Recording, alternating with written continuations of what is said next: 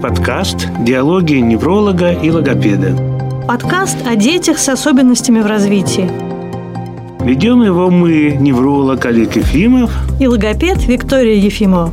Этот подкаст в формате диалога, потому что нарушение развития – это всегда и педагогическая, и медицинская проблема. Сегодня мы поговорим о проблемах с жеванием и глотанием у детей. Это, опять же, по заявкам наших подписчиков в Инстаграме. Попросили эту тему обсудить, и, безусловно, она связана с неврологией, поэтому в основном тебе слово.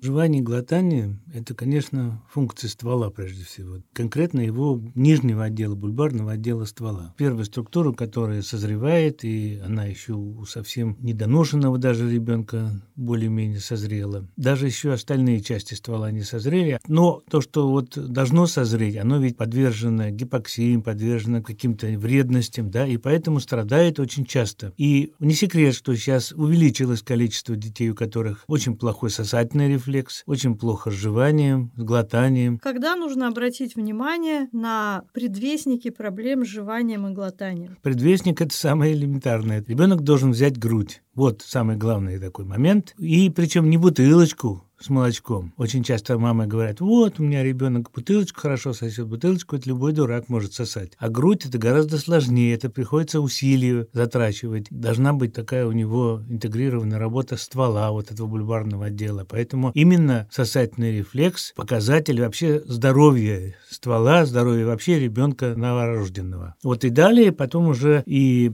жевание, и глотание – это все тоже обусловлено вот этим бульбарным отделом. Но вначале это, конечно, стволовое бытовые проблемы, которые надо лечить. Затем присоединяется проблема воспитательная. Об этом ты расскажешь. Но что надо делать вот с таким ребенком? Вот ребенок родился, ребенок с хорошим весом, все было хорошо, но было кесарево сечение. Да, кесарево сечение, кстати говоря, всегда проблема небольшая у ребенка. И ребенок плохо сосет. Значит, такого ребенка надо прежде всего, конечно, показывать неврологу, проводить исследования, аппаратные, да, и такого ребенка лучше буквально там с первых месяцев жизни начинать лечение. Лечение, прежде всего, это массаж с акцентом на воротниковую зону. Ребенку вообще массаж нужен всего тела. Давай немножко подробнее разберемся, что значит проблемы с сосанием и глотанием. Вот младенец, значит, первое ты озвучил, что он вообще не может брать грудь, да, или не может сосать, но есть еще дальше, он давится молоком. Да, да, да. Он срыгивает очень интенсивно, потому что ну, многие дети из-за того, что попадают попадает воздух, срыгивают часть молока, но часто родители рассказывают просто фонтанирующей рвоте у ребенка, и тоже чаще всего это относят к каким-то проблемам желудочно-кишечным трактом. Нет, конечно, это безусловно, это абсолютно не желудочно-кишечные проблемы, и подбирать тут педиатрические всякие методы это бесполезно, надо ребенка лечить, прежде всего такого, да, неврологическими методами у грамотного невролога. Не дожидаясь того, что он уже не сможет э, конечно. жевать, уже обратить внимание на то, что что были да. какие-то особенности глотания, уже начать да. предпринимать Да, срыгивание действия. часто, это тоже, безусловно, это показатель вот нездоровья ствола и вот требует лечения, неврологического лечения. Там не подбор еды, не подбор там каких-нибудь смесей обуславливает вот лечение, а именно вот неврологическое лечение прежде всего. Здесь еще важно сказать, что ребенок как развивается? У него появляются нервная система созревает, у нервной системы появляются какие-то определенные возможности. И если он этими возможностями не воспользовался, то э, дальнейшее Они развитие может происходить как-то искаженно. Но ребенок же не может выбирать, какими возможностями воспользоваться, какими нет чаще всего не может. Если ребенок уже может жевать твердую пищу и глотать, то он должен уже есть с ложки и должен есть твердую пищу. Конечно, да. То есть вовремя введенный прикорм это тоже залог того, что в будущем дальше эта система будет развиваться. Если у ребенка уже появились зубы, он должен откусывать Жевать, пищу. Конечно, конечно. Жевать. Сейчас же мы что наблюдаем? Очень удобно. Есть детское питание. Сначала ребенка кормят смесью, потом в эту же бутылочку наливают жидкую кашу, делают делают только дырочку побольше, он не прикладывает никаких усилий фактически, а в тот момент, когда он сосет, он стимулирует вот эту бульбарную часть ствола. Все же очень разумно в природе Конечно. построено. Это все равно, что ребенок, допустим, не может научиться ходить. Да? Ему надо, чтобы стараться, чтобы была он, возможность. Была возможность, чтобы он ползал сначала, потом он начнет ходить. А если он не будет поощрять его к ходьбе, он и не будет ходить. Также и с жеванием, также и вот с этими делами тоже очень важно.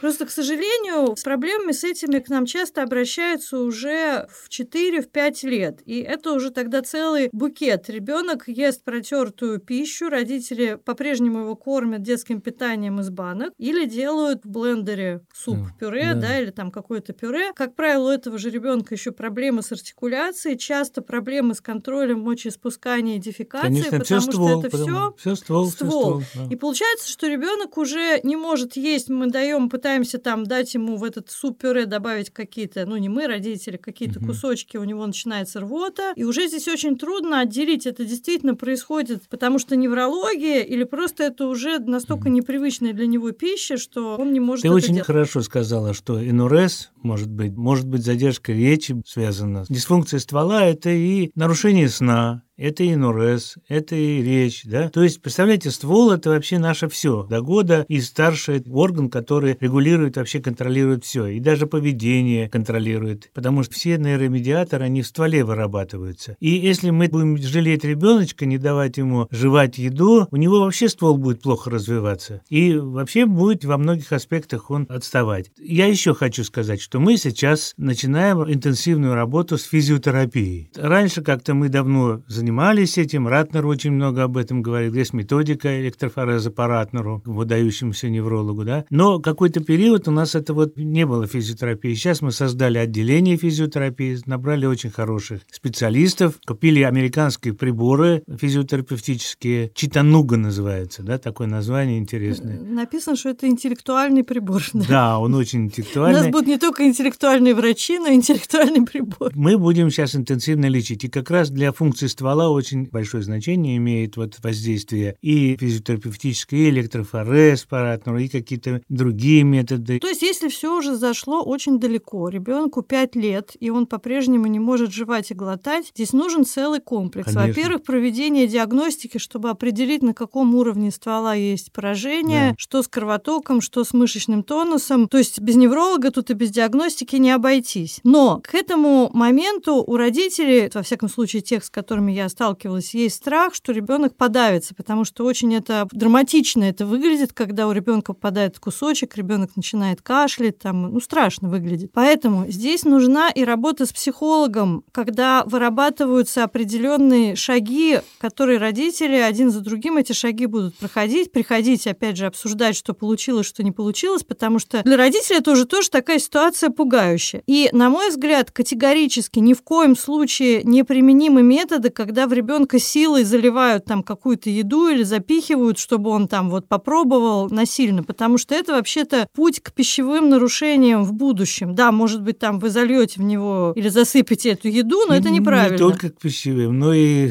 Ну, к различным, к различным да, нарушениям. Да. Уж если говорить, вот мы были в Америке, и там пищевые проблемы вот эти у детей очень распространены. Я думаю, что это тоже связано не с тем, что там все очень больные, а с тем, что вот это вот детское питание из банок там тоже тоже очень активно используется. И клиники, в которых лечат пищевые расстройства, там как устроена работа. Да, ребенок может кричать, плакать, возмущаться, но в него не запихивают еду насильно. Специалист просто сидит с ложкой, там, допустим, хотят ребенка приучить есть там, я не знаю, что, макароны, да? Специалист сидит, держит в ложке эту еду, и ребенок должен съесть по собственной инициативе хотя бы маленький кусочек. Если он съел, он получает то лакомство, к которому он привык, или там йогурт, к которому он привык. Но никакого насилия, что вот его берут там и что-то запихивают, нет. Очень хорошо в этом случае помогает логопедический массаж, потому что часто у детей снижена чувствительность тактильная в области ротовой полости, щек. И по нашим наблюдениям больше работает здесь не зондовый массаж, а массаж с вибрирующими массажерами. Мы используем ARC. И у фирмы ARC, которая, к сожалению, очень слабо доступна в нашей стране, потому что это маленькое семейное предприятие, они очень мало выпускают этой продукции, есть еще очень много интересных устройств. Например, там есть такая специальная формочка для обучения откусыванию, где ограничивается кусочек, который ребенок может откусить. И кусочек этот постепенно можно увеличивать. То есть это такая вот пластмассовая штука, туда защелкивается печенье, и ребенок может откусить только маленький кусочек, которым он точно не подавится. То есть это должна быть вот такая вот сложная, комплексная работа. Но я думаю, что вот сейчас новое наше отделение физиотерапевтическое, где будет доступно не только там электрофорез, микротоки различные, позволит достичь очень быстрых результатов. Кстати говоря, и не надо забывать нашу методику БОС, которая у нас давно... Да, биологическая, обратная связь. обратная связь, да, миографическая, которая работает на жевательных мышцах и на круговой мышце рта, и на любой мышце, собственно говоря. То есть вот эту вот проблему с жеванием и глотанием можно разделить на три направления. Первое – это дисфункция ствола на бульбарном уровне.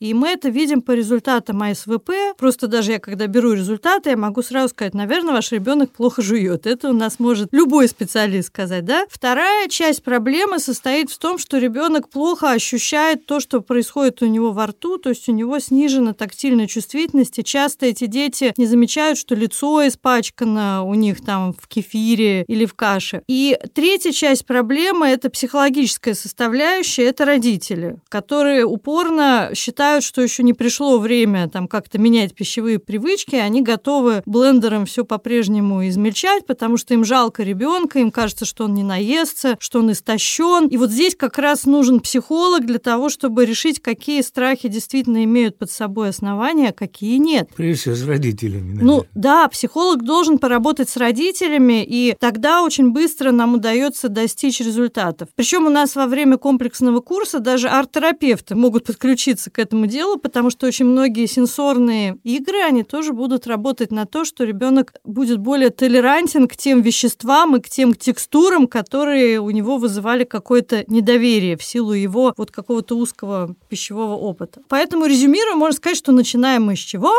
С неврологии. С неврологии. Да, лечим ребенка маленького, новорожденного, да, совсем, у которого плохо работает сосательный рефлекс, стараемся его, значит, улучшить. И тогда проблем с жеванием и глотанием к 5-6 годам остаться уже не должно. Конечно. конечно. Если все начать да. делать вовремя. Напоследок я хочу вам еще раз напомнить, где вы можете нас услышать, на каких платформах наши подкасты звучат. Это Яндекс Музыка, Анкор, Apple Подкаст, Google Подкаст и ВКонтакте. До новых встреч. До новых встреч. До свидания.